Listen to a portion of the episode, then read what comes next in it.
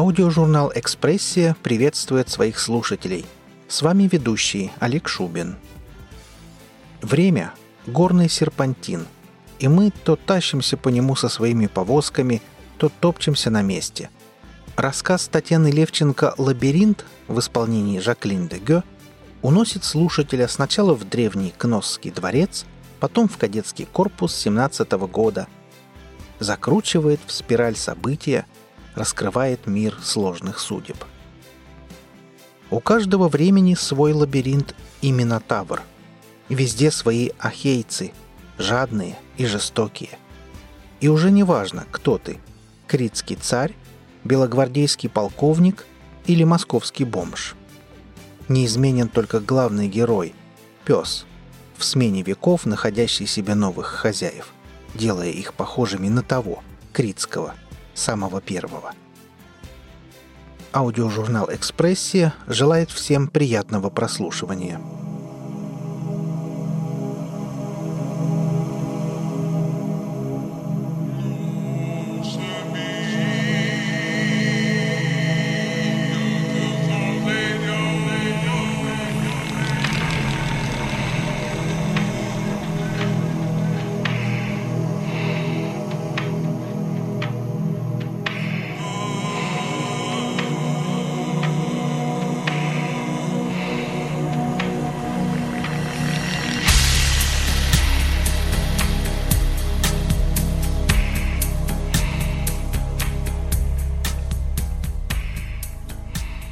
Полуночный гулкий ветер путал кроны лефортовских лип. Вспышки молнии одна за одной печатали снимки ночного дождя. Через битое стекло вода заливала уличный фонарь. Газ, захлебываясь, шипел. Из-за кипящих на мостовой капель казалось, будто рядом, у подошвы кирпичных стен, катит гальку неспокойный прибой, и широко несется буря над южным ночным морем. Чей-то голосок — слабый и настойчивый, как плач, прорывался сквозь грубый шум ненастья. Был он прозрачен, как дождь, призрачен, будто лунная промоина в облаках. И поверх него из соседнего сквера доносились другие звуки, бесцеремонные. Таким бывает стук в окно. Духи парка, одичав в толпе городских бродяг, озябнув под проливным дождем, Обсуждали цены на лунный свет и наряды на свадьбе ночного мотылька. Под фонарем с афишной тумбы стекали разноцветные кляксы, похожие на домовых. Невидимое море, которое то ли было, то ли нет, касалось беленых стен Алексеевского пехотного училища. Стоял конец августа. Классы и казармы пусты, только в окне наверху горел свет — Начальник училища полковник Журин листал июньскую книжку военно-исторического вестника, а его компаньон – статью в британском альманахе 901 года об открытии Эвансом Кносского дворца на Крите. Копии лабиринта Минотавра. Зашумел самовар. Народная привычка к чаю из блюдца, который полковник стеснялся, ограничила застольную компанию престарелым учителем античной истории Глебом Алексеевичем Пестровым. К стыду своему Олег Иванович часто забывал, как зовут старика, и обращался снисходительно, словно к домашнему лакею. «Милейший». Старик на сомнительный титул не обижался, ибо знал, свое он давно отслужил. Потерял и жену, и сына. Училище считал домом. Единственным, кто заступался при частых намеках на отставку, был полковник Журин. Новая вспышка ярче газового фонаря отпечатала на стене раму окна, сверкнув по золоту георгиевского оружия, три года назад врученного великим князем, словно в другой жизни. Канун войны, триста лет царствующего дома, наивная радость, парады, гроза. Странные сны о такую пору снятся, милейший. Прошлой ночью, например, приснилось, что земля на плацу шевелится. Отчего же, Олег Иванович? И мне стало любопытно. Спустился во сне во двор, а там наши юнкера, страшные, окровавленные, полуживые, в повалку лежат. Многие уши не дышат. Страх взял, бросился бежать по главной лестнице, и верите, заблудился. Словно корпус, лабиринт, и выхода нет. Лорд, беспородный пес, любимец полковника, спал на полу, уткнувшись в хозяйские ноги. При новом ударе грома он поднял голову и, косясь на окно, тихонько заскулил. Раздался легкий частый стук в окно. Старик Пестрово укоризненно глянул на пса, подошел к окну с керосиновой лампой. Издалека, словно чужие маяки в промокшем воздухе, ответили туманные фонари. «Бабочка, бражник, промокла бедняга. Зачем светить в темноту, милейший? Мало ли что можно из нее позвать. Вы верите в дурацкие сны?» Старичок вернул лампу на стол и подлил в остывший чай коньяку. Наши с вами молнии давно отсверкали. Это просто гроза. Недогремевшая летняя гроза. Созрела и шумит. В августе по ночам всегда так. Если тихо, хуже. Слышно, как в прудах плачут русалки. Жалостно. Точно ребенок. Зато как славно утром. Полковник отложил военный журнал и принялся рассматривать фотографический снимок раскопок. И что за лабиринт мерещится? Верно, тот самый. Кносский с Минотавром, что откопал Эванс. Я в последний год, знаете ли, разучился верить в прогресс. Прежде считал древность примитивной, как война обезьян с мамонтами. В молодости был поклонником господина Дарвина, верил в эволюцию, разум. Соответственно, полагал, что взросление человека началось в век пара и электричества. Это такая миссионерская гордыня. А римляне, Олег Иванович, еще до Рождества Христова употребляли бетон для доходных домов. Согласен. Перемен случилось мало. Потому как сам вечный мир – иллюзия. Синематограф. Обман на срок жизни хозяина вещей. Хотя доказать это так же сложно, как поймать в чашке лепесток чая. Время – горный серпантин. Ни начала, ни конца. Тащимся с повозками, груженными хламом. Тяжело. Оттого и кажется, что идем вверх. А на деле топчемся на месте. В лучшем случае. У меня недавно был еще один. Примилый сон. Привиделись школьные тетради, готовальни. Так словно ожили и забрали меня туда, к себе. Вы учились в гражданской гимназии? Да. И в нашем классе Журиных было двое.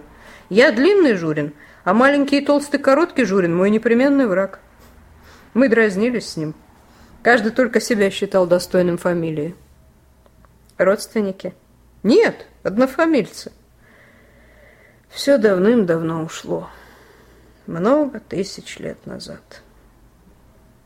Как же скучно. Те же приношения даров. Ради личных затей и социальных идей. Одно это никуда не делось. Полковник встал из-за стола. Он и сейчас был замечательно худ. При всей обязательности военной формы Олег Иванович имел вид скорее гражданский. Ему бы стать ученым или архитектором. Больше бы подошел растворенный в далеких мыслях взгляд. Я хоронил все, что здесь считал корпус родным. А они взяли и выкинули меня. Неужели гром пустой, и стены не рассыплются в кирпичный прах? Лорд опять заскулил. И вы, милейший, верно думаете, что я плох головой. Ведь говорите со мной точно с малым ребенком. Вовсе нет. Вы простите их, полковник. Не вспоминайте об этом. Теперь уж не изменить.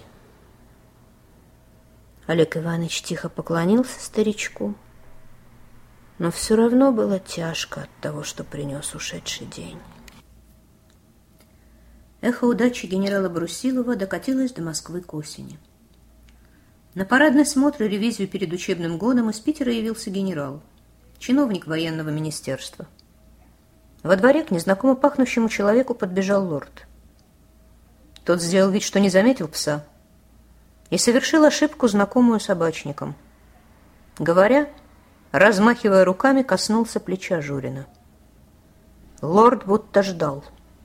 Вцепился в штанину с широким лампасом и потянул. «Что вы встали? Уберите пса!»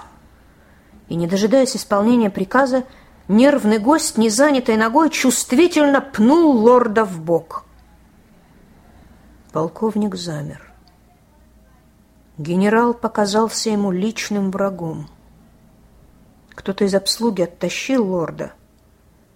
Гость в недоумении смотрел на молча уходящего Журина.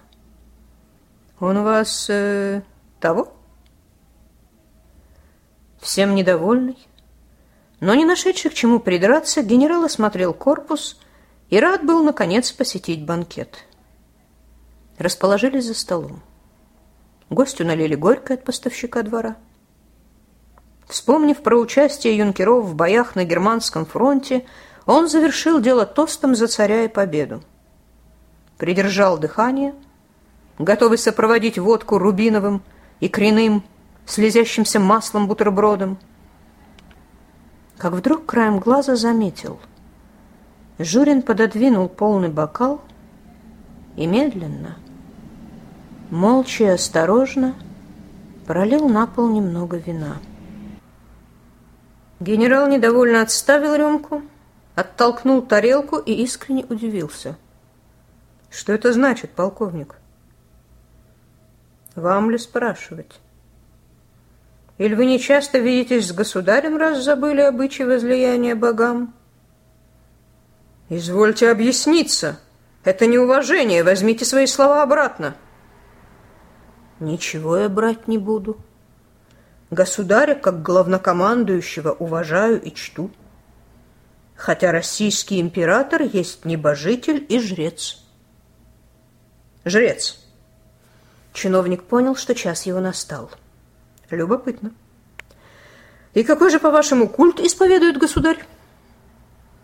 Культ бога-быка.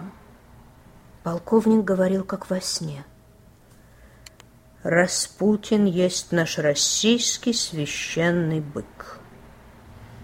А царица подобна супруге Миноса Пасифаи, сошедшейся с быком. И какого Минотавра сия пара родит, одному Посейдону известно. В полной тишине чиновник произнес.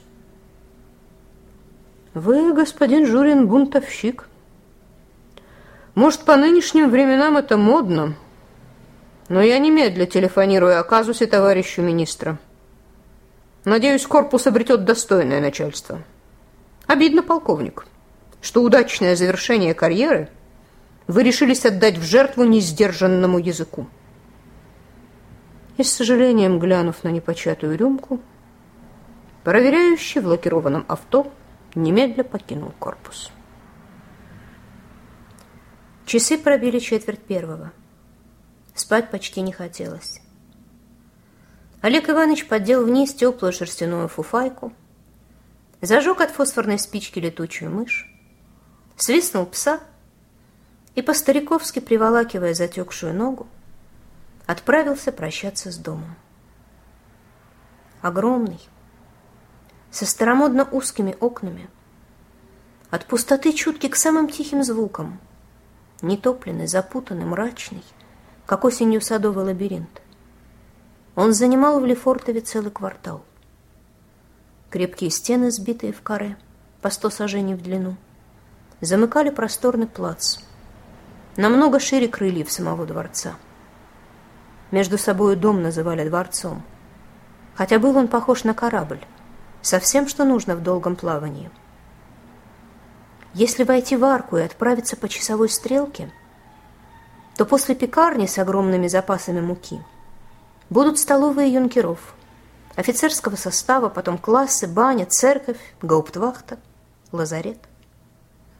Закружит первый этаж, и вернешься туда же, откуда пришел. А наверху спальня с высокими окнами и кабинет начальника.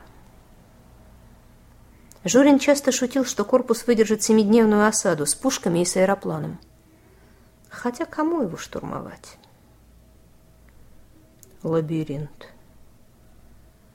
Надо же, какая чепуха. Опять подумал полковник. Он отлично знал все закоулки, все тайны дворца и уверенно направился прямо туда, откуда тянуло чем-то гнилым, влажным, Верно, открылось окно. Журин поежился. Надо же, как тянет. Словно осенью на море. Непорядок нальет в рекреацию дождя, пришлой ржавой воды.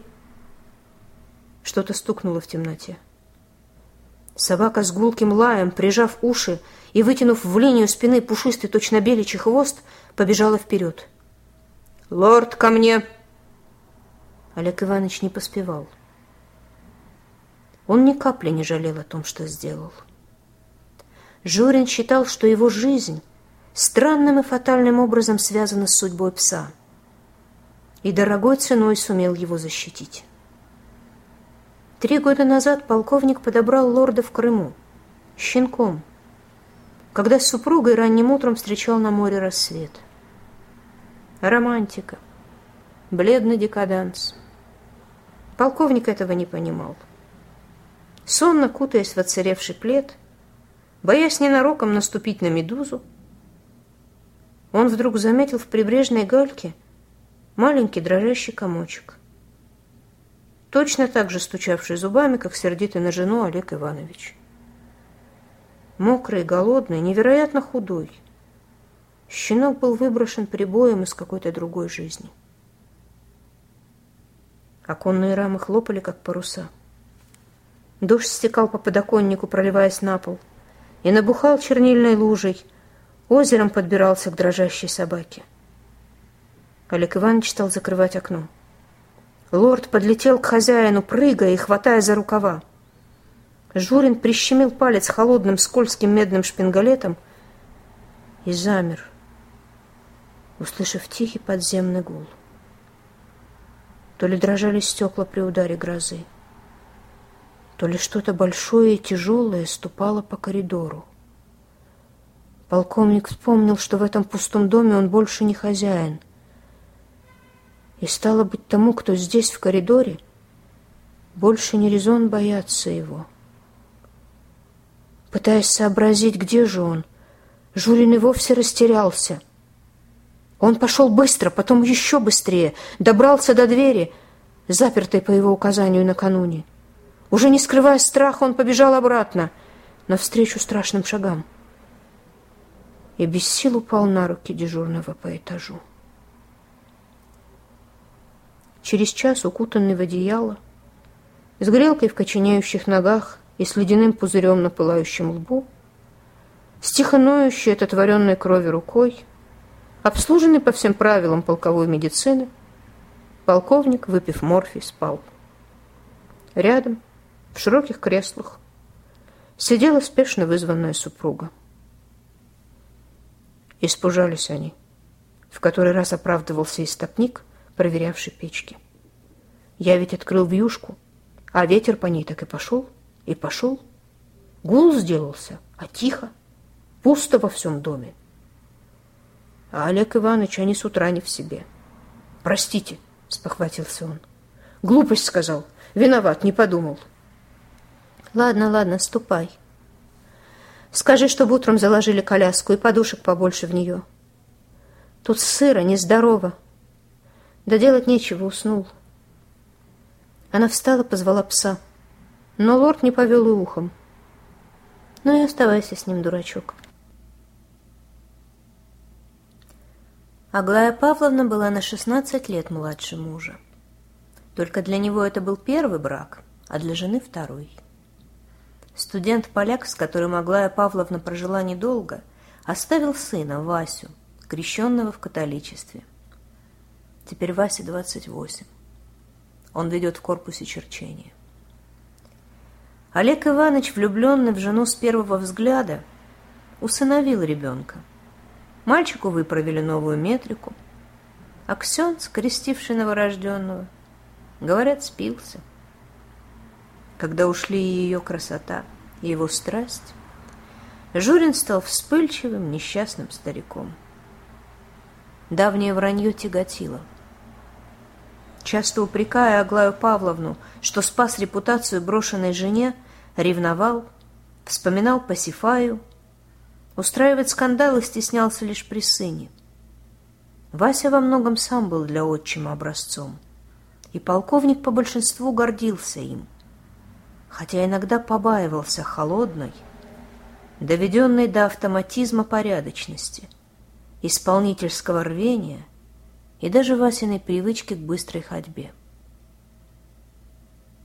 Бывший бродяга грел хозяину бок. В воздухе накапливалась неясная, но ощутимая тревога, которую лорд понимал как угрозу хозяину и другу. Грома, в отличие от большинства собак, он не боялся. Сквозь дрему лорд видел рассвет и берег бесконечного моря. Как оно тогда называлось? Критское? Нет, — Тогда еще не было людей, давших эти имена. Раскаты грома напоминали шторм на беззащитном, не знавшем крепостей и сторожевых башен острове. Когда во вспышках молний печатались тучи, ему казалось, что это горы над морем. Лорд дрожал, и так ярко, словно переживание было вчерашним. Вспоминал караваны неизвестных судов на фоне летящих с неба искр, взрывающиеся камни, оседающий на землю горячий пепел, от которого трудно дышать. И, наконец, текущий под копытами пришлых коней огонь. «Гирион!» Словно позвали издалека. И лорд, как наяву, увидел высокого худого человека в головном уборе из птичьих перьев. Он владел островом с дворцом на побережье. Даже морские разбойники приносили дань всесильному царю. Их паруса на горизонте встречались с радостью. Для острова они были родными. Глухие стены в форме квадрата, сорока стадий в длину, с огромным внутренним двором. В него открывались и окна царских покоев, и похожих на казематы комнатушек слуг. Туда же, в мощенное плитами из гипса пространство, выходил коридор процессий. Переходами двор был связан с тронным залом. Большая парадная лестница напротив. Через зал двойных топоров она вела к Мегарону царицы. Туда, в аромат духов и благовоний, собаке забегать не позволялось. По узким световым колодцам косые солнечные лучи не спадали в покое знати и заставляли резвиться терракотовых дельфинов на стенах бассейнов для омовений. К западной стене примыкали склады. В огромных, больше человеческого роста сосудах-пифосах на случай засухи хранили запасы ячменного зерна. В кладовых достаточно вина, оливкового масла. Там лежали пластины ливанского кедра, слоновая кость из Египта, золото, дорогие ткани. Дворец был и домом царя, и главным храмом, Обитателям его поклонялись как богам. В глухих криптах стояли каменные жертвенники. В просторном зале с рядами каменных сидений жрецы в ритуальных масках разыгрывали легенды острова. И главным персонажем был священный бык, божество моря и огня. Прежде, в старые времена. Во имя царя и владычицы великой богини каждый год на Тавромахии самые ловкие сражались со свирепым быком, и на гипсовые плиты двора проливалась жертвенная кровь. Теперь дары стали смешными. Требуха поданных к столу овец. Из-за этого на острове шел давний ропот. Считалось, что священный бык недоволен и обиженный, он часто насылал шторм или огненных змей острова Странгили. Только о самой большой жертве, которую принесла быку царица, запрещалось даже шептаться. Хотя, скорее всего, из страха перед бесконечностью дворца родилась странная легенда о чудовище с телом человека и головой быка, плоде запретной связи Пасифаи с обратившимся в быка Посейдоном. Ведь смертельно опасно прикасаться к богам. И вряд ли кто видел Минотавра. Уже два поколения был счастлив остров. Казалось, так будет всегда. Правда, этой осенью часто поднимался ветер. Свинцовые заплатки прятали северный край неба. Из-за них показывался дрожащий грозовой меч. И вот однажды вечером, когда утонуло солнце, к набережной с беззащитным дворцом близко подползла туча. Так всегда начинался шторм. Только в этот раз сверканию заоблачного меча вторила заунывная музыка. Словно под грустные напевы иоловых арф на дне моря медленно просыпалось чудовище и от перебора мягких когтистых лап глубоко дрожала земля. Царь оставил в Мегароне птичий убор и по тайной лестнице в темноте поднялся на уступ дворцовой стены, чтобы глаза в глаза посмотреть на море. Только собака сопровождала его. Царь должен защищать остров. Но втайне он ненавидел и эту обязанность, и море, и священного быка за причиненную обиду. От животного, способного только есть, царь за много лет не услышал ни одного разумного звука. И этот запертый в полузатопленных подвалах урод, чуть ли не его приемный сын, полубог, как хотелось думать царице. Внешне соблюдая обряд — Царь перестал верить тому, кто породил ужас в катакомбах дворца. Царь знал, что за неверие священный бык не будет помогать. Море страшно, но царю был желанным его гнев. Он устал. Вернувшись в зал, велел позвать жреца. Он просыпается, ты видел? Пусть приготовят крипту южного крыла. Выбери среди сильных мужчин двух лучших мастеров. Только должны быть свободные, не рабы, слышишь? Не жалей. На заре их нужно заколоть и спустить в подвалы. Ему. Иначе вообще не увидим рассвет. Говорят, что лабиринт глубже морского дна, а подводные пещеры соединены с островом. Когда сын Пасифаи голоден, он сломает своды пещер. Вода добирается до верхних переходов дворца и рушит его — так уже было не раз. Сколько же ей лет? Не нам знать. Тогда остается думать, что священный бык и морское чудовище одно. Я заколю его. Равновесная жертва спасет остров и дворец. Царь верил, что можно умилостивить засуху, раздав астрофитянам часть огромных припасов. Даже землетрясение не окончательно, потому что и это беда приходящая. Разрушив дома, сморщив скалы, невидимая змея всегда уползает в глубокую нору и много лет не тревожит, постепенно превращаясь в легенду до следующего появления. На рассвете бык получил дань. А утром, когда размешанные с ночной темнотой сумерки очистили морской горизонт, над лежащим севернее островом Странгили поднялся черный туман. Морок тучи рос на глазах. От удара невидимых кулаков трещинами пошли стены. На острове разрушились многие дома. Те, кто стоял на открытом месте, оглохли, из ушей текла кровь. Минос надел маску быка. Жрец подал острый ритуальный нож.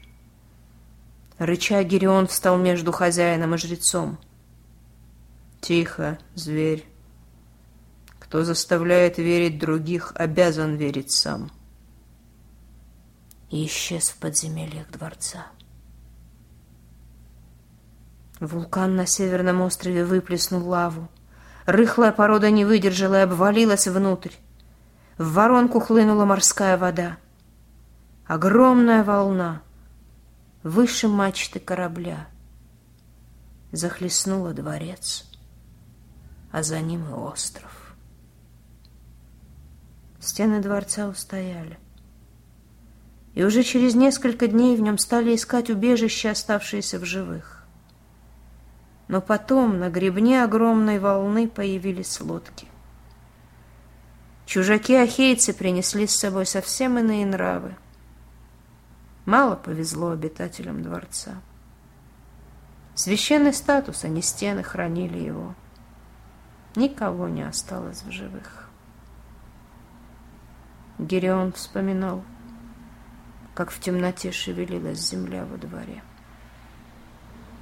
Пес потерял времени счет, но однажды, проснувшись на влажном прибрежном песке, дрожа от утреннего холода, увидел, как высокий человек идет к нему, оскальзываясь на мелких камешках. Немного старше, но чем-то похож на царя. И пес признал хозяина. Наступило утро. «Лорд!» позвал Олег Иванович. Холодно. Позови кого-нибудь. Оттолкнув желавших помочь, Журин сам сел в коляску и так толком и не попрощавшись с корпусом, уехал домой. С отставки прошло больше года. Под медленный дождь осенних листьев полковник с лордом бродил по парку, понимая, что делает большую глупость, Перестрелка близко, почти рядом. В Москве неспокойно. Ходят слухи, что Алексеевское окружено рабочими, но толком никто не знает. По всему городу стычки и бои. Олег Иванович сталкивал в уме неприятности одну с другой. И от этого вроде становилось легче. В Москве и Питере мятеж, беспорядки. Плохо. Вот желудок пустой. И дома одна гнилая картошка. Хуже важней. Впрочем, и домой идти, пожалуй, не надо. Утром поссорились с женой. Из-за чего? Ах, вот оно, по-настоящему заныло. Васе третий день нет дома. Он в корпусе. Аглая не находит места. Сам тоже хотел идти туда, но жена категорически не пустила. Оставлять ее одну в самом деле страшно. Да и чем он там поможет? Больной, сумасшедший старик. И Олег Иванович все же сбежал с лордом в парк. Раньше ежедневные рассказы Васи, как в училище идут дела, помогали выжить в отставке. Но уже два месяца, как училище закрыто. Юнкера и учителя отказались уйти. Странно, что их никто не трогал, словно не замечал. Журин знал. Защищая то, чего для многих уже нет, они останутся до конца. Белые облачка артиллерийских залпов, издалека видные через реку, напоминали паруса пиратских кораблей. Разбойники хозяйничали в Москве. Он представил, как волнуется Аглая Павловна. Наплевать на ссору, надо идти. Может, Вася пришел? Лорд! Где ж ты, мерзавец? Олег Иванович больше часа искал его в парке. Стемнело, когда один так и вернулся домой. Собака тебе дороже жены и сына. Плакала, упрекала жена. Журин смолчал. Ночью они не спали. Утром на востоке выросла огромная туча гора — рыхлая и текучая, как песчаный холм. Когда она истаяла, появилось страшное осеннее солнце. Огромный багровый шар. И они поняли все, что ночью произошло. Как то, что давно ждали. Олег Иванович надел старую фуражку без кокарды, форму под штатское пальто, взял последние сухарики, поводок. «Не ходи», — просили глаза жены. Рядом с корпусом похожу. Лорд там, наверняка. Голодно сейчас, съедят, коли поймают. Не люди, дикари, ахейцы. А если узнают? Вырядился, как на парад. Дом тоже не спасет. Прости. Пойду. Разговором совсем о другом пытались обойти страшное. Лорд заметил его издалека и, подбежав, пачкая лапами, прыгнул чуть не в руки. «Ну, пойдем, мальчик, пойдем». Рядом с корпусом тянулась то ли очередь, то ли странная притихшая толпа. Полковник, как прочие, снял фуражку и, склонившись, словно мог задеть двухэтажные своды, через арку вошел во двор. Высокий старик не был похож на офицера, и те, кто охраняли двор, легко пропустили внутрь, как прочих зевак. Уже потом, спустя много времени, Журин пытался вспомнить хоть часть того, что увидел. Нет, давний сон отпечатался ярче, чем то, что наяву. Серая масса шинелей, устилавшая двор кое-где окоченевшие бледные руки. Ни одного лица. И еще почему-то гипсовые плиты. Хотя еще перед германской стараниями Журина плац был залит модным асфальтом. А вот запах он, наоборот, не мог забыть, как ни старался. Запах ружейного дыма в смеси с нашатырем и хлоркой — охотничий душок. Здесь охотились на людей. Алексеевское было взято под утро. Юнкеров, военных гимназистов лет 18 и 20, собрали во дворе и расстреляли, оставив здесь же лежать. В простенках окон первого этажа, там, где пекарня, столовая, классы, пулями разбита штукатурка – разлетелись стекла. И стрелянные гильзы, как прибрежная галька, хрустят под ногами. Журин хотел искать Васю, но стало плохо. Шепча, вот она, шевелится, шевелится земля. Вышел прочь, приняв чью-то помощь. Милейший Олег Иванович, да как же, а? Как же это? Разве это люди?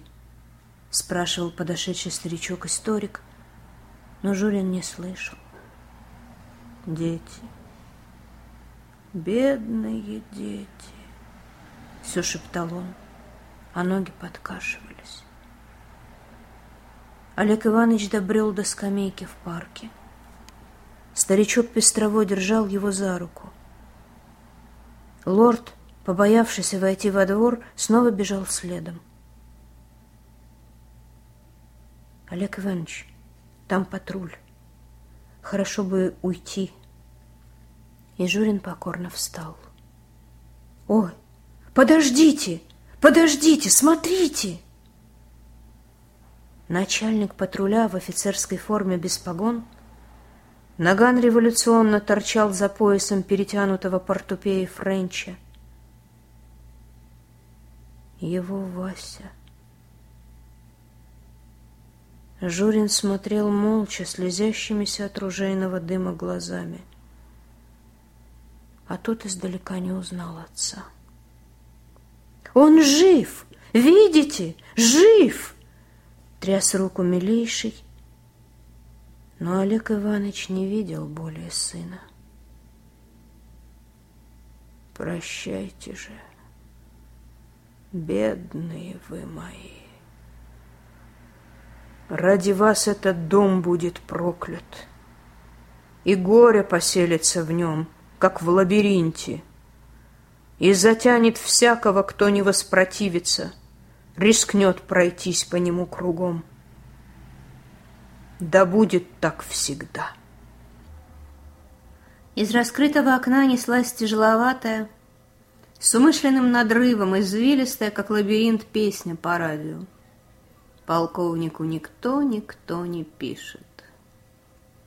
Гера, ко мне. Спать пора, герой. Высокий худой старик с узловатой самодельной тростью в сухой коричневой руке. Природный московский бомж. Властно позвал пса. Собака все, что у него было — с тех пор, как приемный сын Васька продал отца вместе с квартирой, жил в подвалах, на чердаках. Когда их закрыли, ночевал летом в сквере, а с холодами перебрался в обжитой, но душный коллектор. Спуск в скверике, рядом с корпусом комендантского полка на Красноказарменной. Ночью собака ела крыс.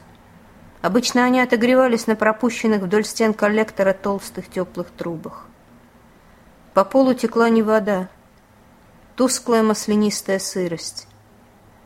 Отражаясь в свете грязно-желтых ламп, хищными клюковками вспыхивали крысьи глазки. Но иногда крысы исчезали. В те ночи, когда глубоко под землей, глубже коллектора, появлялся неясный шум, словно большой червяк жевал московскую глину. Все одно, как земля плывет. Переживал старик, пряча на ночь под голову пожитки. «Третье кольцо роют!» — отвечал начитанный сосед. «Какое там кольцо? Весь город распотрошили. Ахейцы!» «Кто-кто?» Но дед уже не слышал. Крепко спал. Наступало серое осеннее утро, и самый черный осадок ночи, взбалмученный приближавшимся солнцем, размешивался в предрассветную муть. Ни темно, ни светло, ни есть, ни нет, ни сегодня, ни вчера. Покинув подземное убежище, старик шел мимо недавно отреставрированного дома, в котором до революции было юнкерское училище. Какой-то треск, Старик оглянулся. Рядом с подъездом главного входа, прямо посреди фасада, прошла извилистая трещина. Прохватив всю кладку от нового лепного фриза до заляпанного грязью цоколя. Кирпичная пыль багрово брызнула на белизну стены. Смутное воспоминание об острове, о большом дворце — о грозе и то ли сильном дожде, то ли высокой волне смешало в памяти старика в одно целое древние развалины на морском берегу и имперский пышный корпус с лепными керасами на фронтоне, который сам когда-то станет тенью разрушенных стен в косых лучах уходящего, тонущего в далеких морях солнца. И что за напасть такая? ничего не забывать.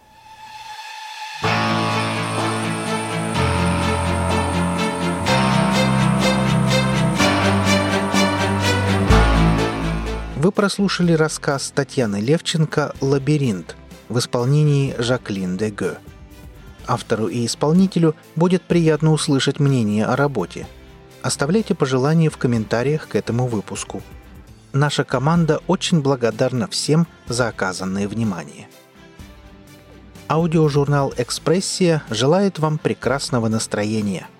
Будьте вместе с нами и до встречи в следующем выпуске –